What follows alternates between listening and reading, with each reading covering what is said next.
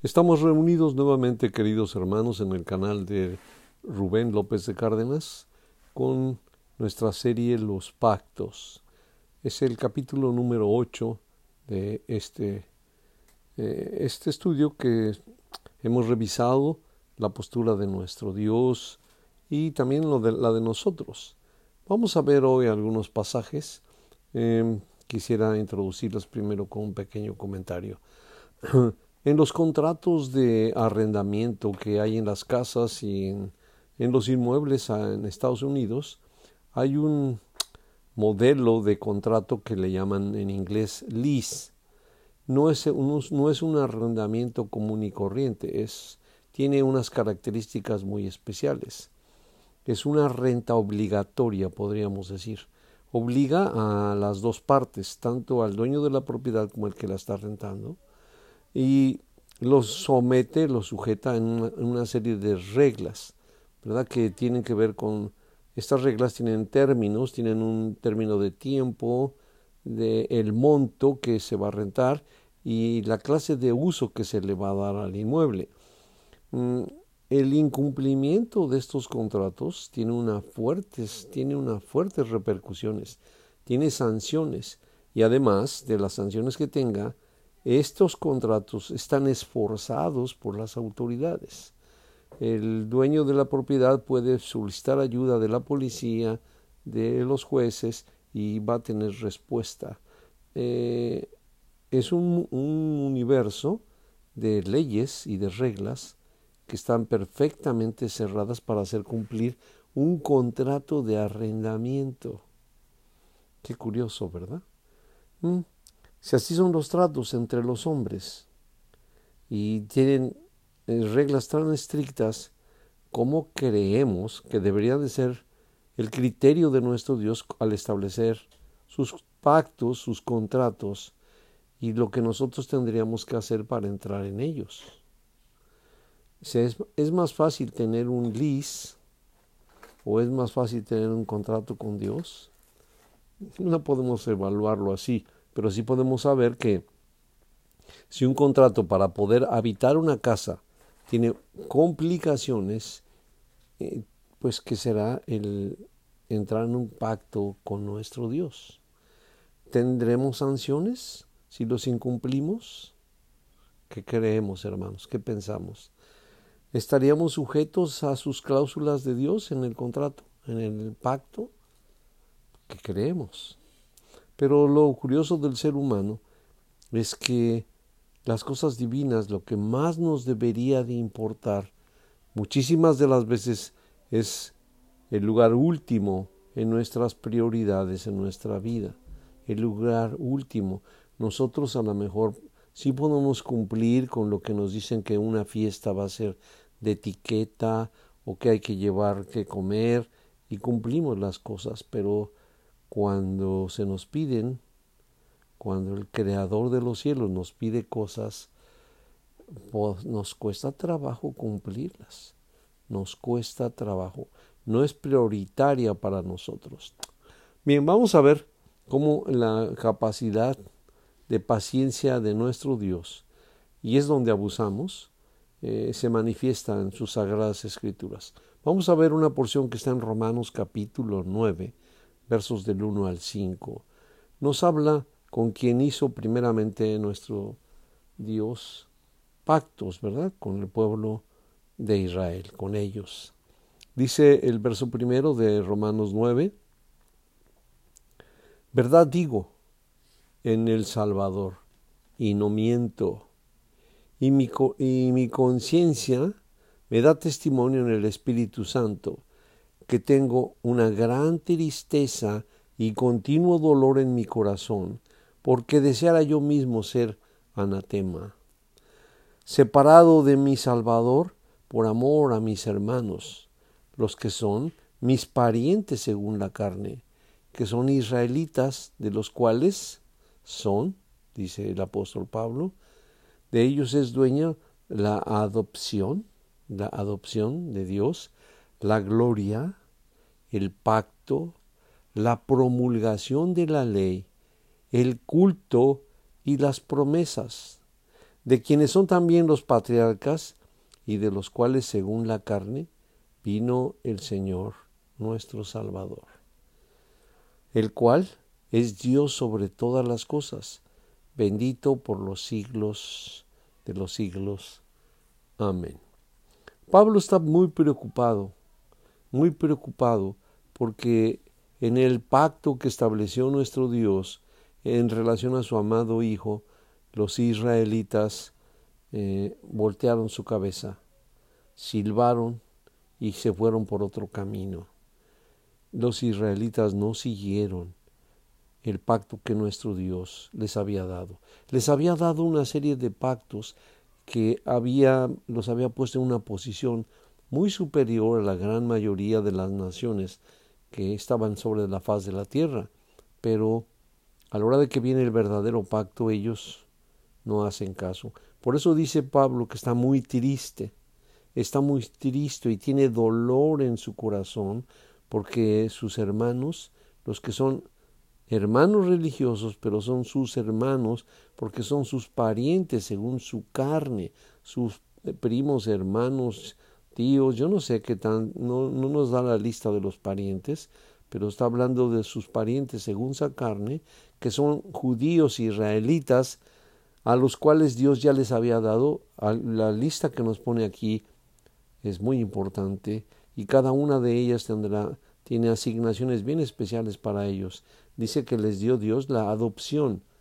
No eran un pueblo y los adoptó y los hizo su pueblo, su nación, su especial tesoro, dice en muchas partes, a los cuales le dio la gloria de una nación como ninguna otra, les dio los pactos o el pacto y además les dio la ley para que a través de ella pudieran tener márgenes y no salirse de ella.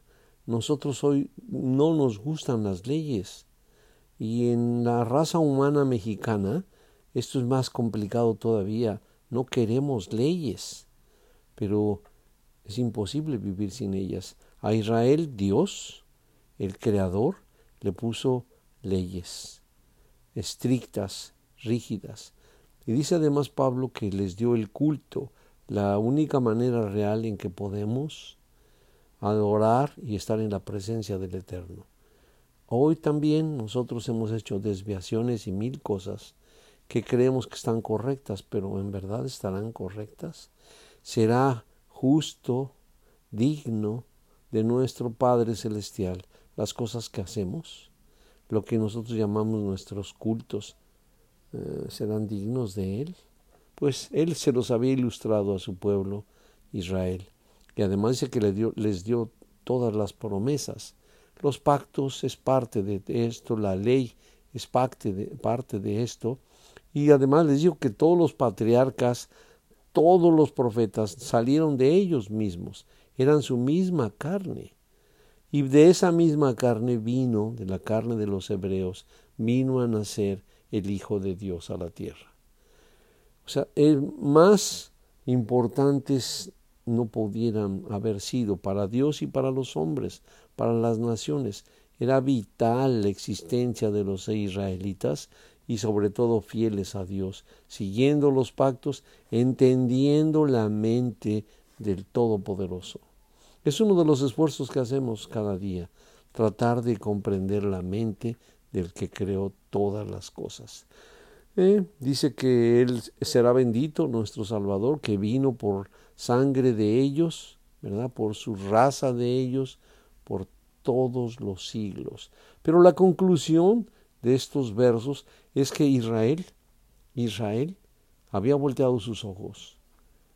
A quien Dios había puesto como sus principales receptores y obedientes sobre sus pactos, habían volteado sus ojos cuando vino la máxima expresión de amor de Dios en su Hijo para ellos, ellos voltearon sus ojos. Entonces, ¿a quién le queda a nuestro Dios? ¿A quién le queda? ¿Qué, ¿Qué, caminos le quedan a nuestro Dios si al pueblo al que preparó para que recibieran a su Hijo voltea su cara? Pues bueno, es doloroso lo que voy a decir, pero le, queda, le quedamos nosotros, los gentiles, los gentiles. Hay un pasaje en Efesios capítulo 2, versos 12, que es un retrato de lo que éramos nosotros, comparados con Israel. Es una fotografía lamentable, triste, en comparación de todas las cosas que acabamos de leer que el Eterno les había dado a ellos. ¿Y nosotros?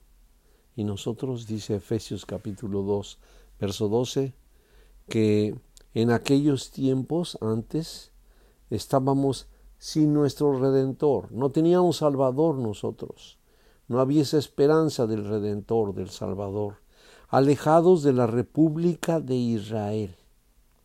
No pertenecíamos a la nación, no teníamos los beneficios, no conocíamos sus leyes, no conocíamos sus reglas, no conocíamos cómo adorar a Dios, no sabíamos nada, como todavía hay millones y millones.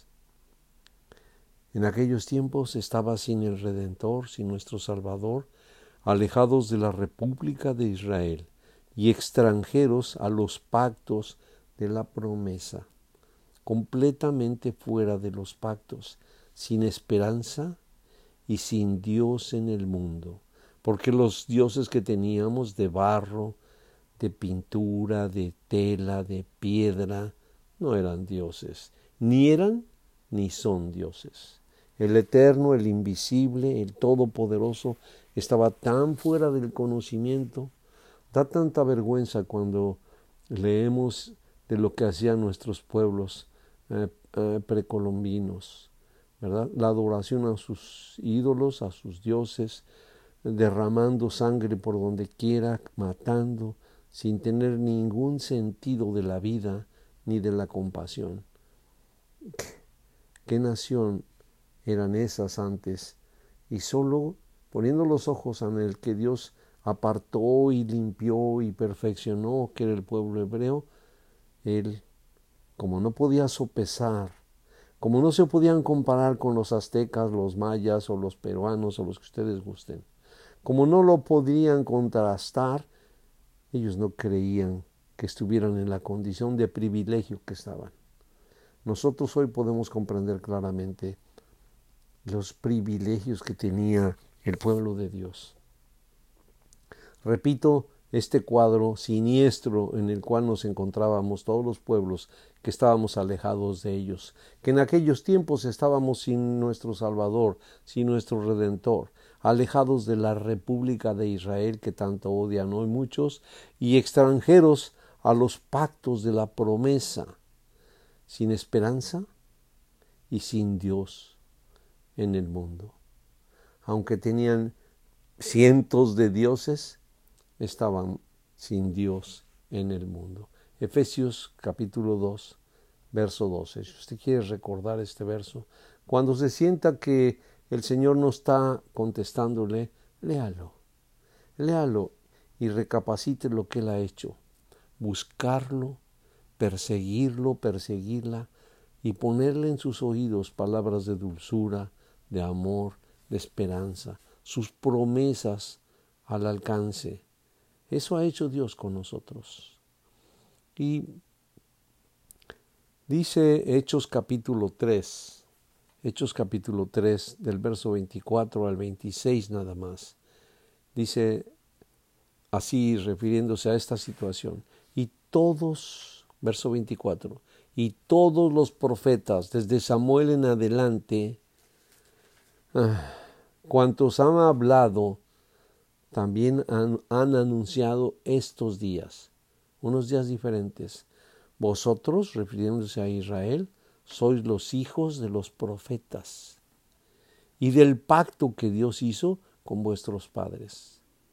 qué, qué cariño, qué ternura, con qué voz les dice nuestro Dios esto.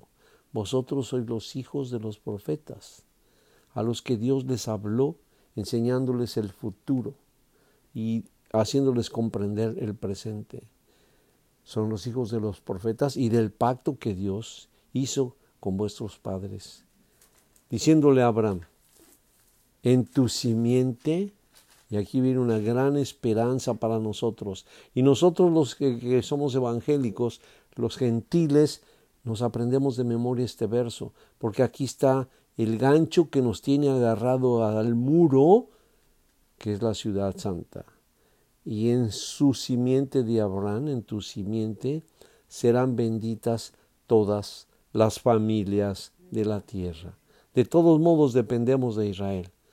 Por Abraham, aunque él todavía no era hebreo, por Abraham nosotros alcanzamos esta bendición que Dios prometió, Dios la prometió, que a través de tener la fe como la de Abraham, todos los hombres, todos los hombres seríamos parte de la bendición de Dios. En tu simiente, le dijo Dios, serán benditas todas las familias de la tierra. No tenía hijos y él dudaba de llegar a tener hijos, pues ahora Dios le dice, no solo tus hijos van a ser benditos, sino por ti van a ser benditas todas las familias de la tierra. Nos involucra a nosotros, nos involucra, nos pone al frente de la lista de la batalla. Verso 26.